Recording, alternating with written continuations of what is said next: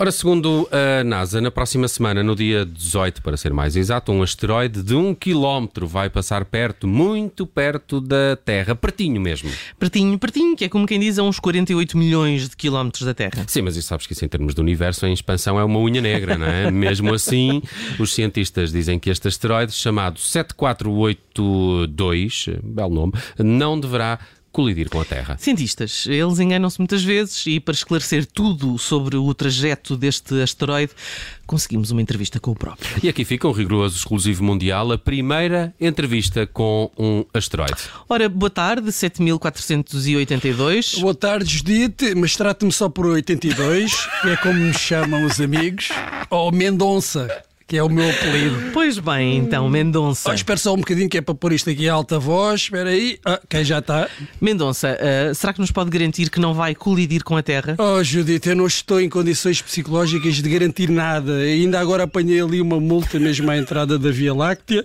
Só porquê? Porque eu vinha a 76 mil km a hora. Ora, toda a gente sabe que na Via Láctea não dá para andar a menos. Pá, e os gajos vão e põem os radares mesmo ali, que é caça à multa. Oh, oh, oh Asteroide Mendonça, uh, mas mas diga-me lá uma coisa, não terá por aí bebido um copito a mais? Não, não foi copinho que eu não sou de bebidas. O que foi, pronto, umas pedras que eu arranjei pelo caminho.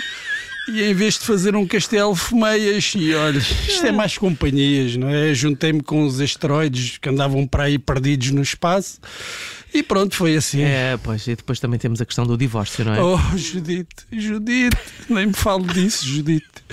A Judite sabe que a gaja era uma daquelas estrelas cadentes, pá.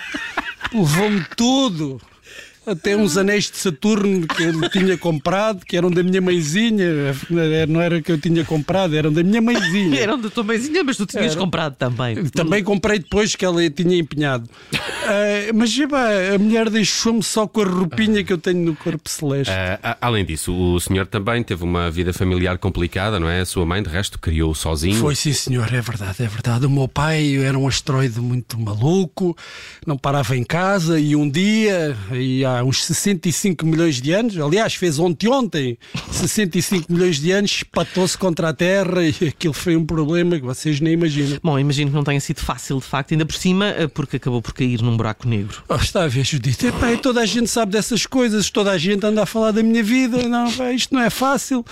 Um asteroide crescer com a meia, dizer-lhe, pá, és mesmo como o teu pai, vais acabar como o teu pai.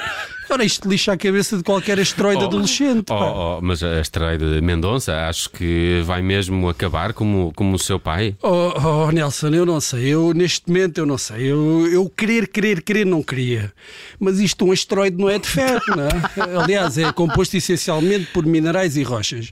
E não sei, eu não sei mesmo. Olha, eu agora vou ter de desligar a chamada que vou passar num sítio sem rede. Obrigado, obrigada por esta entrevista, asteroide Mendonça. Espero que não nos encontremos tão cedo. Ah.